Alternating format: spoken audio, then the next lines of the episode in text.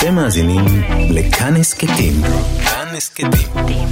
הפודקאסטים של תאגיד השידור הישראלי.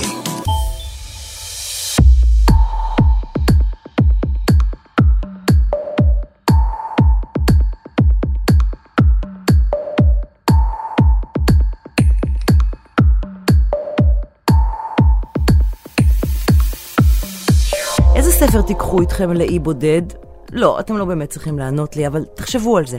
ותחשבו גם על למה השאלה הזאת נולדה, מה היא מקפלת בתוכה. קודם כל, היא מקפלת בתוכה ספר אחד זכור היטב, רובינזון קרוזו, על חייו של אדם על אי בודד ועל בדידותו שם, למרות שהיה שם עוד אדם, ששת, אבל בעיקר השאלה הזאת טומנת בחובה את ההכרה העמוקה שאם וכאשר נהיה לבד לבד באותה השאלה של אי בודד, נרצה שתהיה איתנו יצירה ספרותית כלשהי. יצירה שהתענגנו על הקריאה שלה, ואנחנו יודעים שנוכל להתענג עליה שוב ושוב. כי הרי לפי כללי המשחק של האי הבודד, מותר לנו לקחת רק ספר אחד. ובעצם מה שאנחנו אומרים כאן, שגם כשלא יהיה איתנו איש, ונהיה רחוקים מכל מנעמי או סבלי הציוויליזציה, אנחנו רוצים שיהיה לנו משהו לקרוא. אהלן, אתם מאזינים לקרן עושה סדר, הפודקאסט של סדר יום. אני קרן נויבך, ומדי שבוע אנחנו משתדלים להביא לכם סדרה או תכנים אחרים ששידרנו בתוכנית סדר יום בכאן רשת ב'. והשבוע אנחנו מדברים עם סופרים. קודם כל, כי זה כיף, בריחה מושלמת מאימת האקטואליה היומיומית שהיא השגרה שלנו. אבל גם ובעיקר, כי ספרות היא המפתח למחשבה ביקורתית ויצירה אינסופית, והיא אחד הדברים שמייחדים כל כך את המין האנושי משאר המינים על פני כדור הארץ. אז ניצלנו את הרגע היפה של הכרזת חמשת המועמדים הסופיים לפרס ספיר.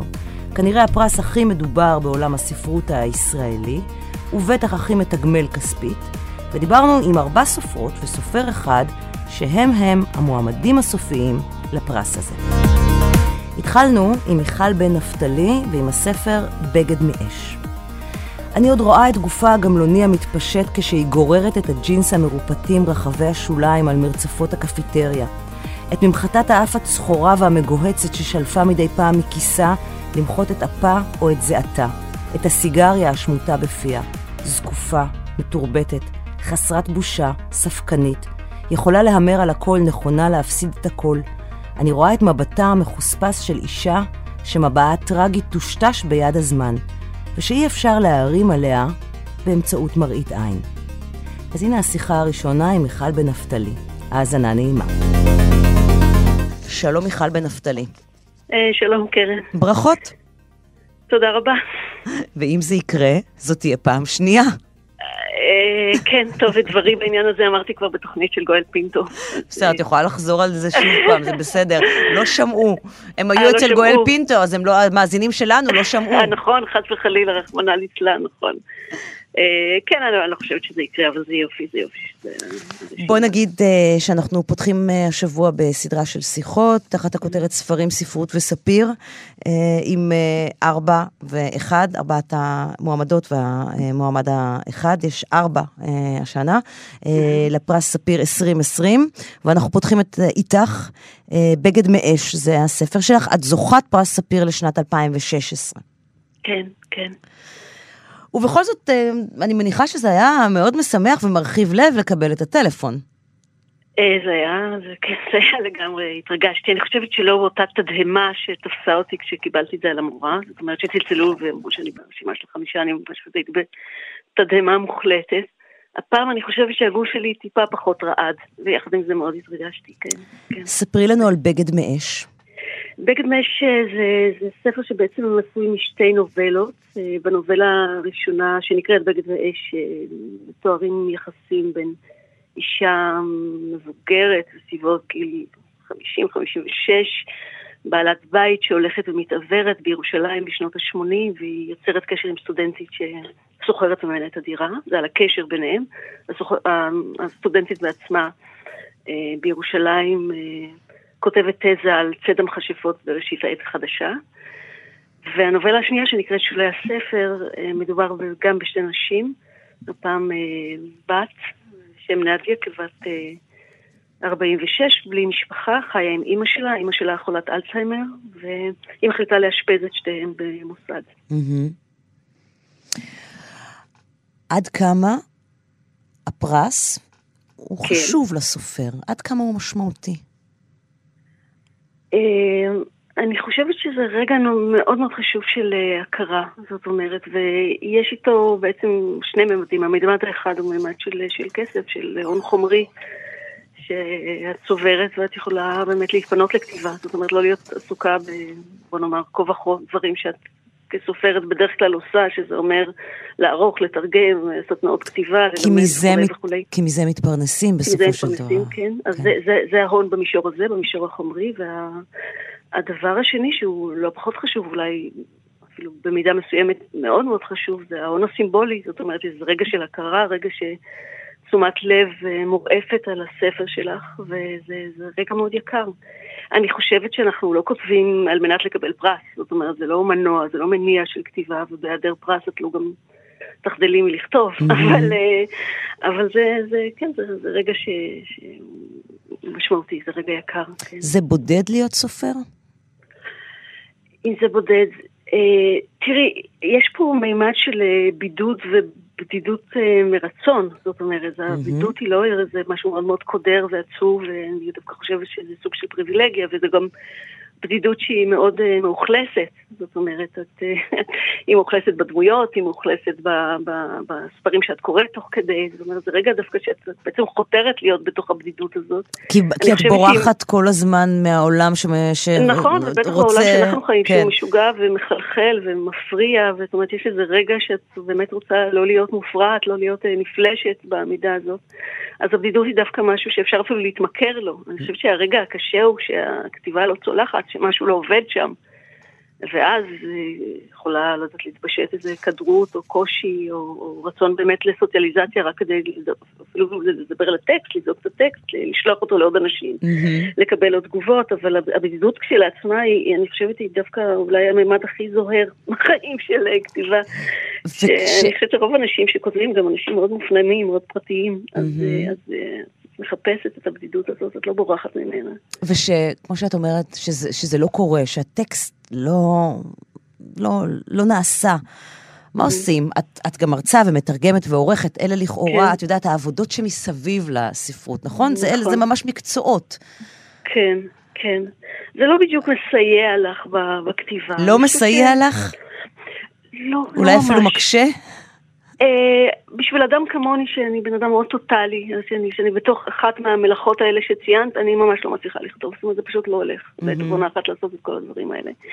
אבל אה, אה, ברור שכשאני מלמדת, אני קוראת טקסטים, אני, אני גם מפגש עם סטודנטים, סוג של אה, האזנה, אבל בסופו של דבר את מול הדף, הדף הריק, ו... אה, או שזה צולח וזה מלא ארוס ומלא תשוקה, או שזה, יש בזה משהו שלא עובד, ושום דבר לא יכול להציל אותך בפני עצמך. מתי ידעת כן. שתהיי סופרת? אמ, אני חושבת שכבר בגיל ההתבגרות אה, זה, זה עניין אותי, היו לי מחברות, אני אגב עד עכשיו עובדת עם מחברות, זאת אומרת כל השלבים ביד? של הכתיבה. כן, אני כותבת ביד עם מחברות, ורק בשלב יותר בשל של הטקסט אני... אני... עוברת למחשב? עוברת למחשב, כן. וואו. אבל אני זוכרת שהיה איזה סרט שנורא נורא השפיע עליי, הייתי פחות או יותר בת 14. זה גם הטקסט הראשון שתרגמתי, לא קרה עם זה שום דבר, כי איכשהו הפאבלישר של הגברת שאני תכף אספר לך עליו אה, מנע את זה. אה, אבל זה היה ספר, אה, זה היה סרט שנקרא ג'וליה, שהיה מבוס- מבוסס על הזיכרונות של הסופרת האמריקאית ליליאן הלמן, המחזאית, שגרה עם דשל המט, שהיה סופר בלשי. ו... וזה זה ספר, זה סרט ממש יפהפה, הוא יצא, אני חושבת, בשנת 78, והיא מאוד מצליחה עם המחזה הראשון שלה, שנקרא שעת הילדים, ומרוויחה הרבה תמלוגים, ועוד תמלוגים, ועוד תמלוגים, ו... והיא אומרת לו, וואו, איזה דבר זה להיות מפורסמת, אני הולכת אה, למכולת ואני מפורסמת, אני קונה מיונז ואני מפורסמת, אני מקבלת מכתבים מאנשים מאיידהו, אני אפילו לא יודעת איפה זה איידהו, והיא רוצה לקנות לעצמה מעיל פרווה. והוא כזה שומע על המחלצות שהיא רוצה להתעטף בהן, ואומר לה, את יודעת, it is only a sable coat, it doesn't have anything to do with writing. ואני חושבת שזה משהו ננצר לי בגיל מאוד מאוד צעיר. הפער הזה בין מה שקורה בעולם, ששוב יכול אה, לשמח ולרגש. ו... אה, ולעשות טוב על הנשמה, לבין המשימה הזאת של הכתיבה שהיא פשוט שייכת לרגיסטר אחר לגמרי. כן. או שהוא הולך או שהוא פשוט אה, לא זז. כן, ובסופו של דבר זה גם משהו נורא קשה, נכון? זה קשה. זה קשה. הדימוי הזה, כן, שהמוזה יושבת עלייך והמילים... לא, ממש לא. כן, לא. זורמות כן. מהיד בקלילות. זה רגעים נדירים בירד. בטח המקומות שאני מחפשת. כן. אני מחפשת מקומות שהם לא, לא קשורים בחיים האקטואליים שלנו, אני לא מחפשת לשקף או לייצג את החיים האקטואליים. אני חושבת שיש סופרים שעושים את זה, עושים את זה מצוין, זה גם לא אומר שהמחווה שהם עושים היא החיים האקטואליים, זה תמיד דימוי על החיים האקטואליים. כן. אבל אני מחפשת את העולם של, של הפנטזיה, של החלימה, של משהו שהוא לא קורה בפועל, דווקא עשוי היה לקרות או עלול היה לקרות. זאת אומרת, מקומות שבהם נשים בדרך כלל נשמטות אל תוך אה, ויתור, אל תוך הפקרה, אה, שלא, שלא בטובתן, שלא בבחירתן. ו- וכן, קשה להיות בתוך המקום הזה, אבל אני כאילו חייבת ללכת אל מצבי הקצה האלה. מיכל לא- בן נפתלי, מועמדת לפרס ספיר, שכבר זכתה בפרס ספיר, והספר הוא בגד מאש, ואנחנו ממליצים לכם, פשוט תקראו כל הרעיון בשיחות האלה, זה גם לשמוע עליכם, אבל גם שאנשים יקראו את הספרים בסופו של דבר. שק על הראש, החוט על הצוואר, איך נושמים, איך? על הכיסא הרימו אותי, התחילו להרביץ, כואב, לא כואב, אני בחקירה, לא בטיול, בחקירה, לא בטיול. אבל הגוף שלי עייף, הגב, נשבר הגב, אמרו לי תתפשט. הידיים חלשות, הצלעות שלוש נשברות. לא יכול. ככה כותבת איילת שמיר את אסמאעיל, הגיבור שלה, שעובר חקירת שב"כ בספר שלה, נטל ההוכחה. שלום לאיילת שמיר. היי, בוקר טוב, שלום. ספרים, ספרות וספיר. Uh, את uh, אחת מחמש המועמדים הסופיים לפרס uh, ספיר, כבר פעם שנייה. נטל ההוכחה, כך uh, נקרא הספר שלך. קודם כל, ספרי לנו על מה עליו, על מה הספר. אוקיי, okay, uh, קודם כל, uh, יש uh, רגעים מסוימים בחיים שהספרות וה... מציאות נפגשים ונטל ההוכחה, אני חושבת שזה מין רגע כזה שהספרות פוגשת את המציאות באופן הכי עמוק ומפתיע, mm-hmm. כי הרומן שלי בעצם אה, עוסק, סובב אה, באיזושהי פרשה משפטית. הספר התחיל במקור לפני 20 שנה במפגש מקרי שהיה לי באוניברסיטת חיפה עם גבר ערבי, שעבר חקירת שב"כ, וסיפר לי את הסיפור שלו אה, באופן שהתברר בדיעבד כאמין לחלוטין. אני שמרתי את הסיפור הזה בתוכי, ולפני כמה שנים כשהתחלתי לכתוב את הספר, אה, רציתי להשתמש בחומרים האלה. וידעתי שאני לא יכולה לכתוב סיפור uh, היום במציאות הישראלית, שהיא מציאות uh, כל כך רוויה בגזענות ובאלימות, mm-hmm. בלי לתת לו איזושהי מעטפת uh, סיפורית יותר רחבה, ובאמת uh, החלטתי לעשות את הסיפור הזה שמספר על אריו רומנו, שהוא עורך דין חיפאי בגיל העמידה, והוא מתחיל להסתבך באיזושהי הגנה משפטית על אסמאעיל, אה, לצורך העניין, מכר ותיק שלו שמואשם בתקיפת אה, לקוח יהודי ולוקחים אותו לבית מעצר קישון. ורוב הרומן עוסק מבחינת העלילה בניסיון אה, לפענח ולהגן על המקרה הזה, שהוא מתחיל כמו איזשהו מקרה חסר סיכוי, שכמעט אפילו נכפה עליו. ובאיזשהו שלב העלילה מקבלת איזושהי תפנית, כשאשתו של אסמאעיל נותנת לרומנו, לעורך דין היהודי, אה, ראייה להיכרות המוקדמת בין mm-hmm. בעלה העצור לבין מי שהיה הקורבן שלו. והדפים מההוכחה הזו, אה, שהיא יומן שכתב אותו נאשם עצור לפני 30 שנה כשהוא היה נחקר שב"כ, משובצים לאורך הרומן שלי, ובהדרגה גם הקשר בין. העבר לבין ההווה מתחיל uh, להתפענח. למה עכשיו, אתה... כן, סליחה. לא, לא, זה בסדר. Uh, למה את רוצה שאנשים יקראו אותו? אני uh, לא יכולה להתחרות בספרות, בכלל ספרות אף פעם לא יכולה להתחרות בסדרת טלוויזיה mm-hmm. או בדרמות קולנועיות. ספרות תמיד מתעסקת, אה, אם אנחנו הולכים להיבט הזה של המשפט, היא מתעסקת בשוליים של המשפט, בקדם משפט, באזור שהוא לפני ההכרעה. אבל זה הכוח לקחת, אה, וזו הייתה התחושה שלי, כן, שיש פה איזושהי הזדמנות לקחת מעשה או איזשהו מקרה אנושי, שיכול להיות שהיו כמה וכמה כאלה שאנחנו אף פעם לא שמענו עליהם, ולתת להם במה, לתת להם קול, כן? אה, יש אמירה מאוד יפה של ניטשה שאומרת, האומנות ניתנה לנו כדי שלא נמות מהאמת. כן. אבל אני אומרת, אוקיי, אוקיי, מה אנחנו עושים במקום שבו אנשים אשכרה מתים מהאמת? כן. איך אתה עושה אומנות במקום הזה? איך אתה כותב ספרות במקום כזה, במקום כזה כשהאמת כל כך uh, חזקה? והדבר הזה אה, חייב אותי כאילו לתת uh, התייחסות uh, נפשית, רגשית, ל- לכל האנשים שהם uh, פועלים בתוך הספר שלי. אה, בידיעה גמורה שאני מנסה לספר סיפור אנושי שיגיד משהו על המרחב הזה ועל הגזענות והאלימות שהם היומיום של המרחב הישראלי, את... שעליו אני כותבת. עד כמה הכתיבה היא תהליך אה, בודד, או, את יודעת, אה, יש מי שיגיד, הבדידות דווקא זה החלק הטוב של הכתיבה, בריחה. היא תהליך בודד, כי העבודה שנמשכת לאורך לפעמים חמש או שש שנים, היא עבודה שאתה עושה אה, מתוך אי הבנה מוחלטת, או אי ידיעה מוחלטת איך הדבר הזה יתקבל.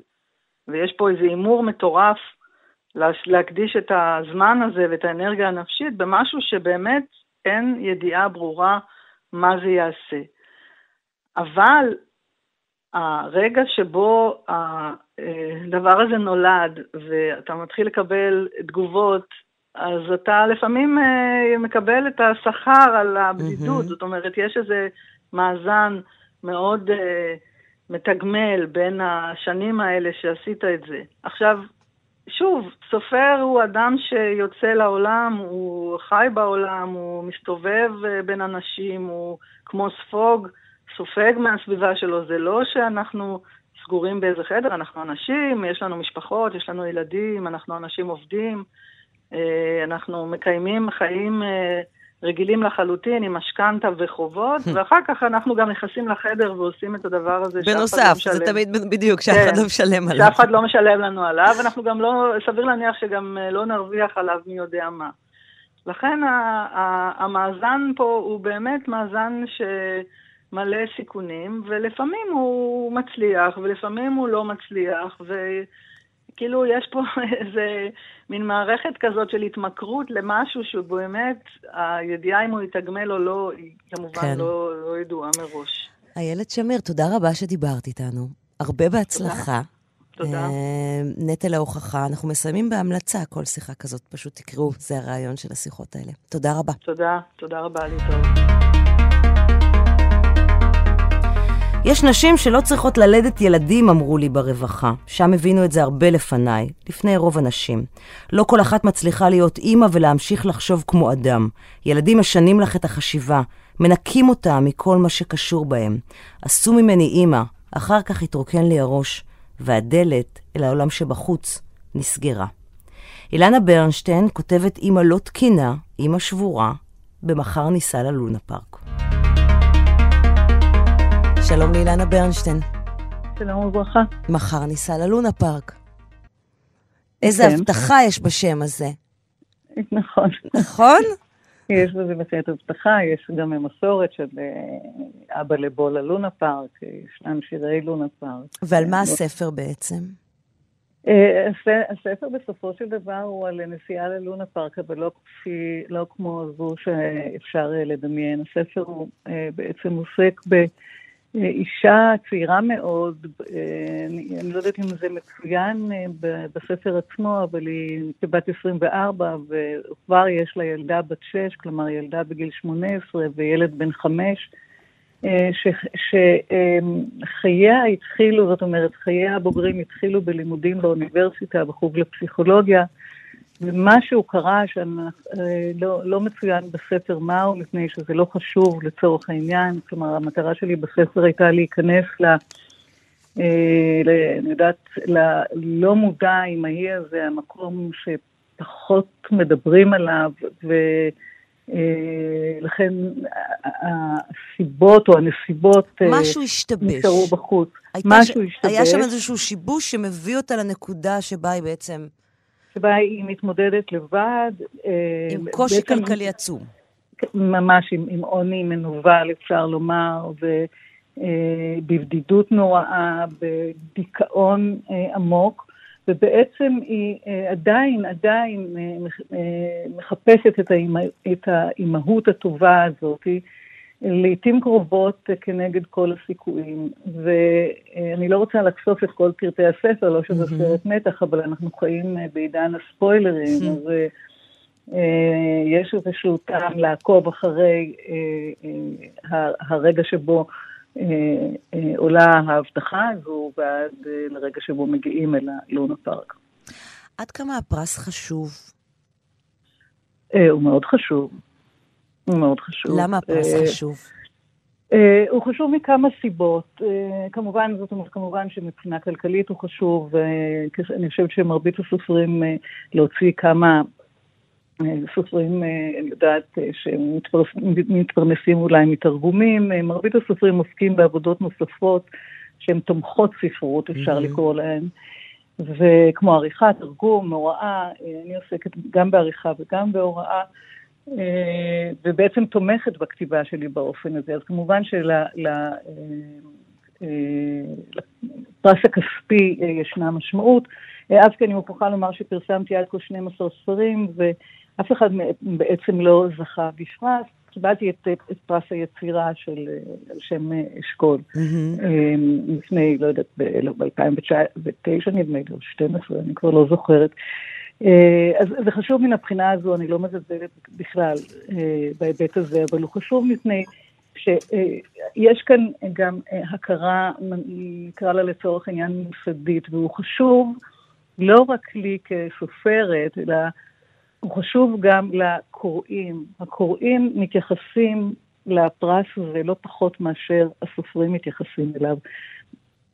מן הסיבות המובנות, אני חושבת, זאת אומרת, הפרס מעניק איזושהי הכרה ויש לו נראות במיוחד לפרס ספיר, ולכן אני חושבת שגם מעורבים פה כל כך הרבה יצרים mm-hmm. ותשוקות ומאוויים, מפני שהוא פרס, הוא הפרס הגדול ביותר, המתגמל ביותר מבחינה כספית, וגם זה שמאפשר נראות ונגישות אל הספר.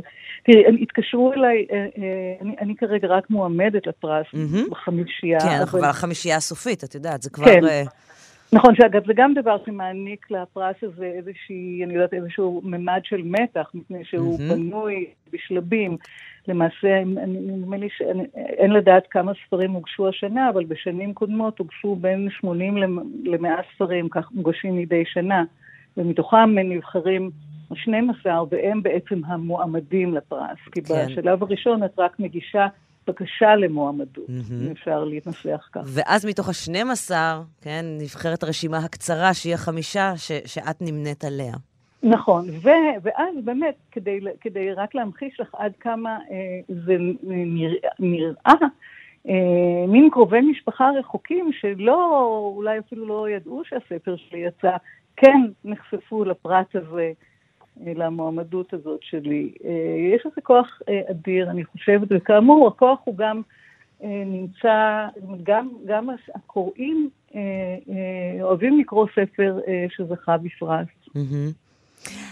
ואת יודעת, אנחנו בעידן, אני, זה על גבול הקלישאה מה שאני הולכת לומר, אבל זה כך, אנחנו מוצפים בתוכן דיגיטלי כל הזמן, גם אם זה טלוויזיה, זה דיגיטל, זה בטלפון, זה דיגיטל, זה מחשב, זה, זה מציף אותנו כל הזמן מכל כיוון, גם תמונות וגם הרבה טקסטים.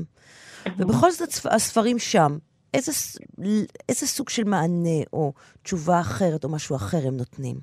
טוב, תראי, זו שאלה מאוד מאוד גדולה כמובן, החשיבות של הספרות, אבל אני, אני אה, חושבת שאני יכולה בקצרה לדבר על שני דברים.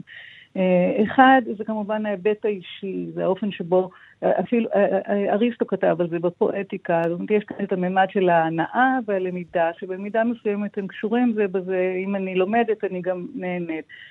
יש כאן, אה, כשאני קוראת אני מפתחת את הדמיון שלי, את היצירתיות שלי, את המחשבה שלי, אבל בהיבט החברתי, אה, ואפילו הייתי אפילו מפריזה ואומרת בהיבט, יודעת, של, של, של עם, של, של קבוצה רחבה יותר, חברה ללא ספרות, זאת אומרת, היא חברה בלי ביקורת עצמית, ובאופן הזה היא אפילו מסכנת את החירות שלה, כן. או, או את הדמוקרטיה שלה, כמו שהיום אוהבים מאוד להשתמש במילה דמוקרטיה, היא מבודדת את עצמה.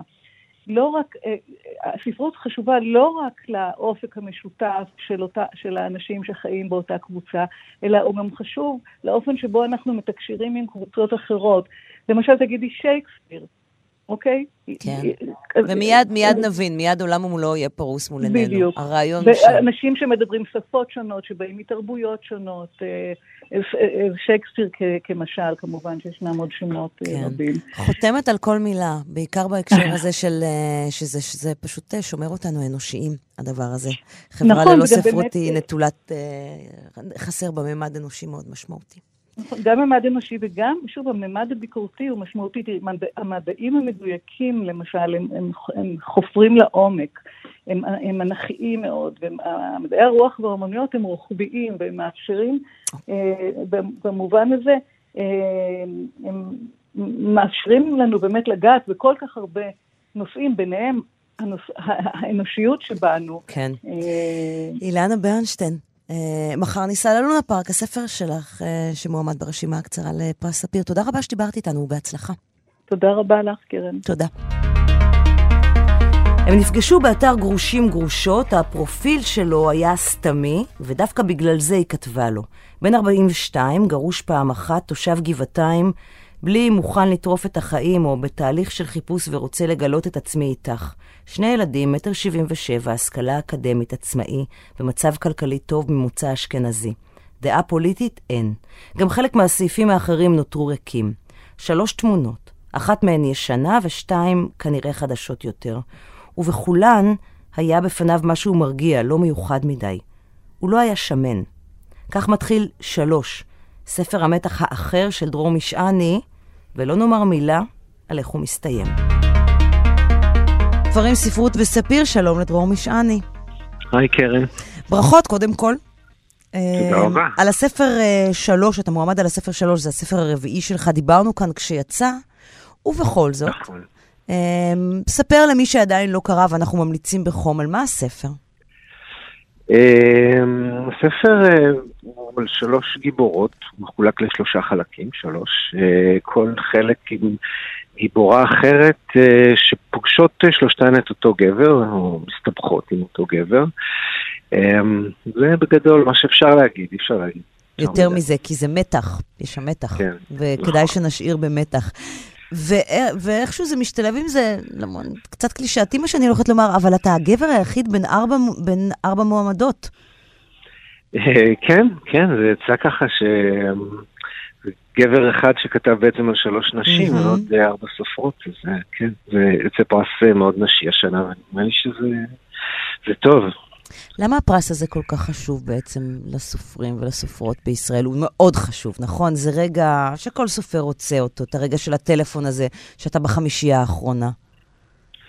כן, אני חושב שהוא חשוב בעיקר בגלל סוג תשומת הלב שלא פשוט לקבל היום uh, אה, כשכותבים ספרים. אה, יש פחות תוכניות תרבות, יש פחות מחשפי תרבות, הקוראים, אה, הזמן שלהם מתחלק בין יותר ויותר פעילויות פנאי וספרים, אנחנו יודעים את זה, הם קצת פחות במרכז היום.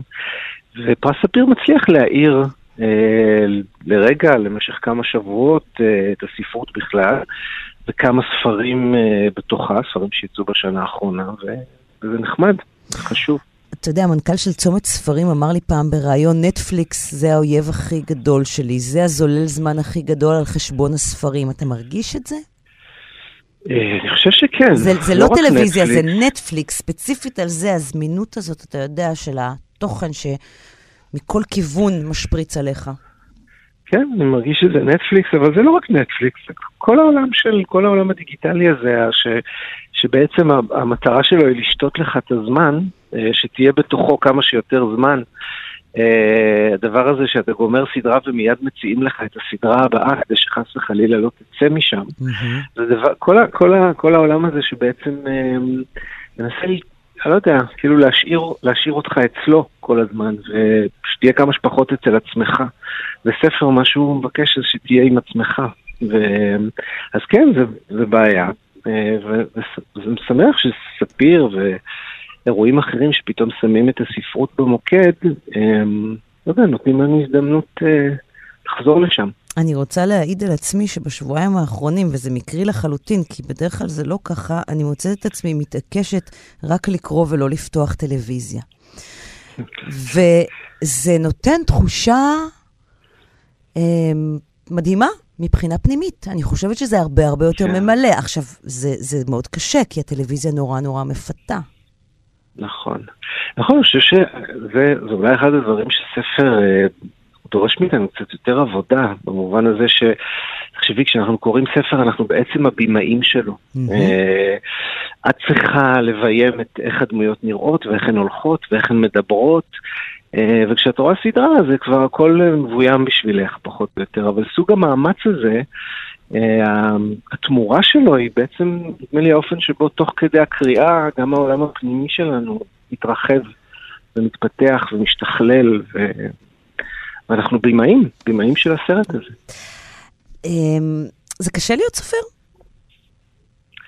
לא, אה, זה קשה ברגעים כאלה, ברגעים של, של מין היחשפות כזאת. דווקא ברגעים... זה החלק הקשה, התשומת לב הזאת פתאום? כן. כן, לב הדבר הוא נורא כיפי, כלומר, את יודעת, לשבת בחדר ולכתוב זה תענוג, הרגעים שבהם זה פתאום יוצא החוצה ואתה קצת חשוף ואתה קצת, אה, את יודעת, נתון לביקורת, גם למחמאות, אתה קצת אה, במין מצב רגיש כזה, אלה הרגעים יותר מסובכים. לי לפחות, אני לא יודע אם זה לכולם ככה. Mm-hmm. הרגעים של הכתיבה עצמה, הם, אה, יש בהם אה, המון אה, מהמורות, אבל בגדול זה, זה עונג. ויש חרדה שזה גם יסתיים המעיין הזה אי פעם? בטח, זה אחד הדבר, אולי באמת אחד הדברים הכי קשים במקצוע הזה, שבעצם זה, זה כל הזמן מתחיל מההתחלה, כלומר גמרת ספר, ואין לך מושג אם יבוא עוד ספר. אפילו כשאתה כותב כמוני בתוך uh, ז'אנר נגיד בלשי, ואתה יכול תמיד לקחת את אותה דמות, ועדיין אתה לא יודע אם זה יקרה או לא. אין לך מושג. ושזה קורה? כשזה קורה זה, זה ממלא אותך באושר.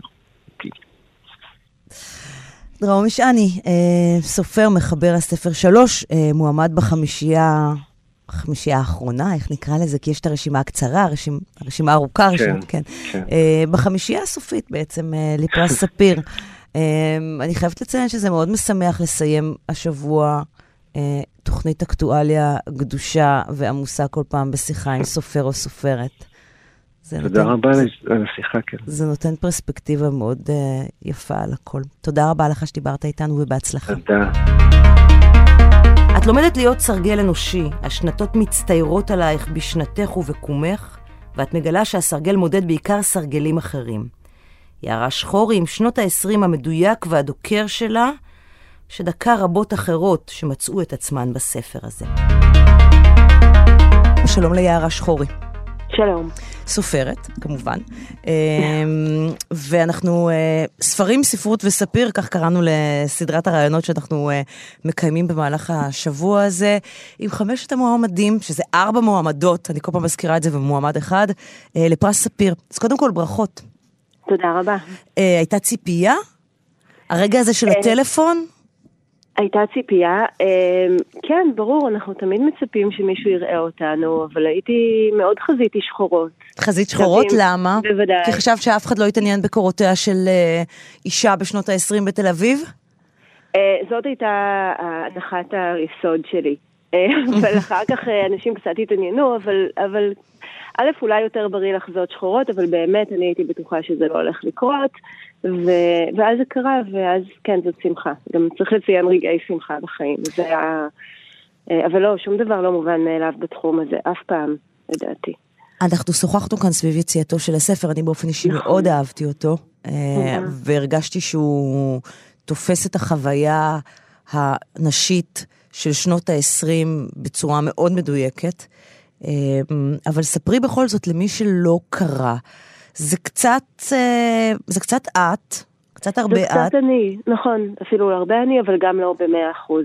זה, לא שאני טובה באחוזים, אז, אז בוא נניח אה, משהו כזה. זה סיפור על אישה צעירה, בעצם זה שנות ה-20, אבל זה מתחיל עוד אה, בשירות הצבאי שלה, שהיא בעצם הולכת ומחפשת איזשהו מקום בעולם, גם בעיר, גם בעצם בכל המקומות הלא נכונים, איזשהו חיפוש אחר אה, אולי אחרי זהות, גם אחרי עבודה, לימודים, גם מישהו שיראה אותה, גם הרצון המתמיד לכתוב. אה, שזה אולי הדבר הלא משתנה לאורך הסיפור, ובמובן הזה זו באמת איזושהי אה, ביוגרפיה של אישה כותבת. על כל הכישלונות ועל כל הבחירות הגרועות שבדרך. וה... זה, אף, זה אף פעם לא זוהר, אני חושבת. ואת חוזרת פה ואומרת את מה שאמרת גם ביחס לפרס, ש, שהיא רוצה שיראו אותה. נכון. והעניין הזה של ההיעדר נראות, אה, בעיקר ביחס לגברים מבוגרים, אבל לא רק, זה משהו שהוא מאוד חזק בספר, ואני חושבת שזה משהו שהוא כנראה מאוד חזק אצל נשים. כן, אני מרגישה, דיברתי על זה דווקא עם אה, חברות שלי שכולן כותבות במקרה, לא כל החברות שלי כותבות, אבל הן כן, שאנחנו עדיין אה, לפעמים מניחות את, עצמנו במין אודישן אינסופי. זאת אומרת, כאילו עדיין נדמה לנו שיש שופט שאמור לחלק לנו ציונים. Mm-hmm. עכשיו, זה לא רק אנחנו, התרבות אה, עושה את זה, אבל אה, אני, אני החלטתי להפסיק לשתף עם זה פעולה באיזשהו אופן, אם אפשר. אז איך, איך, איך מפסיקים לשתף עם זה פעולה? אתה צריך לבוא ולהראות את עצמך? אתה צריך לבוא לשים את עצמך. במרכז. ולהגיד, הנה אני, תראו אותי? לא, אני חושבת שנראות זה אולי אה, אה, בעצם זו מילה אחרת, סליחה, אני קצת חולה. אמ, להגיד... כולנו. אמ, יש. כן. גם אני. קחי את הזמן, שתיתי. כן. אני שותה. אמ, להגיד יש לי קול בעולם ולקול הזה יש משמעות, והקול הזה יכול להיות חלק, זה גם דרך להגיד אני וגם להגיד את ואתה, זאת אומרת ליצור את הדיאלוג הזה, אבל לא לחכות אה, שהמועדון יקבל אותנו. במובן הזה המועדון הוא כל מיני דברים, אה, הוא, הוא סוגים שונים של גוורדיה, ולא לא בהכרח להתאים את עצמנו. אני לא אומרת שזה אומר שהאלטרנטיבה זה לעמוד על במה ולצעוק, זה אפשרי. אבל אה, אולי אה, להגיד, אפשר למצוא דרכים חלופיות, אפשר להסתכל אחרת. לא כל, למשל, בנוגע לספרות. יש, אה, אה, הספר שלי הוא ממואר, mm-hmm. אה, ושבעצם זה ספר אה, שמבוסס על, על אירועים שקרו לי. הרבה שנים זה נתפס בארץ כז'אנר זניח, כז'אנר לא ספרותי, כז'אנר שגם אוי ואבוי מה את עושה. זאת אומרת, hmm. זה, לא, לא, לא, לא בזה נעסוק. לא, לא ספרות אמיתית?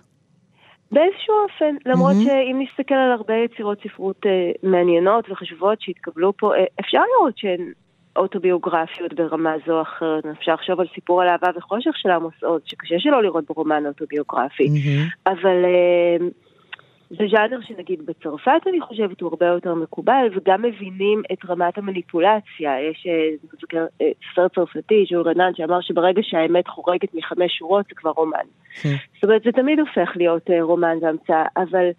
אולי להפסיק לקבל את התכתיבים לגבי מה חשוב ומה לא חשוב ולנסות לקפוץ בכל החישוקים האלה. אולי אפשר להגיד בסדר, לא, לא מוכרחים. כן. זה מה שניסיתי אה, ללמד את הגיבורה שלי, לאו דווקא בהצלחה, כי אני, אני גם זוכרת את הדבר הזה, שנדמה לך שכשאת סובלת זה יותר משמעותי. אם את הולכת בדרך הארוכה, אז היא בטח, אה, אז בטח יהיה גמול יותר גדול, כן. ואולי את אדם יותר טוב. אם את הולכת אה, לגור בדירה שהיא לא מתאימה לך, עם שותפים שקצת מלחיצים אותך, יהיה לך על מה לכתוב. אמ, אז לא מוכרחים. את אוהבת להיות סופרת? אני אפילו קשה לי להגיד סופרת, אני תמיד אומרת, אני כותבת. כן. מה, אני אומרת ספרים, אני אומרת סופרת. לא, את לגמרי כבר כן. יכולה להגדיר את עצמך סופרת. אני יכולה. כן, את יכולה. אמ, אני מבינה, אני מבינה למה את אה, מתקשה, כי יש לך כבוד עצום למונח הזה, אבל את כבר יכולה. נכון. נכון, תודה, קודם כל. הנה, תראי איך סתרתי את כל מה שאמרתי לפני חצי דקה. ברגע זה, כן. ברגע זה ממש. וזה אה, משהו מאוד כן. נשי, מה שעשית עכשיו, להקטין את עצמך. אני חושבת, אני חושבת, זה כל כך אוטומטי, הקטנה העצמית הזאת, להניח אותנו כמו בבושקה, כמו בובה רוסית, אחת בתוך השנייה, ככה, קטנות, קטנות, קטנות. אה, לא כולן, לא תמיד, אבל אני בהחלט. אמ, אני אוהבת את זה מאוד, אני אוהבת לכתוב מאוד, זה מה שתמיד רציתי לעשות. אה, אז... אמ, כן. יופי. כן, זה פשוט. אז הנה את סופרת. יערה שחורי, אה, ברכות על המועמדות לפרס. אה, אני מאוד מודה לך שדיברת איתנו, ובהצלחה. אני מודה לך. תודה. להתראות, ביי.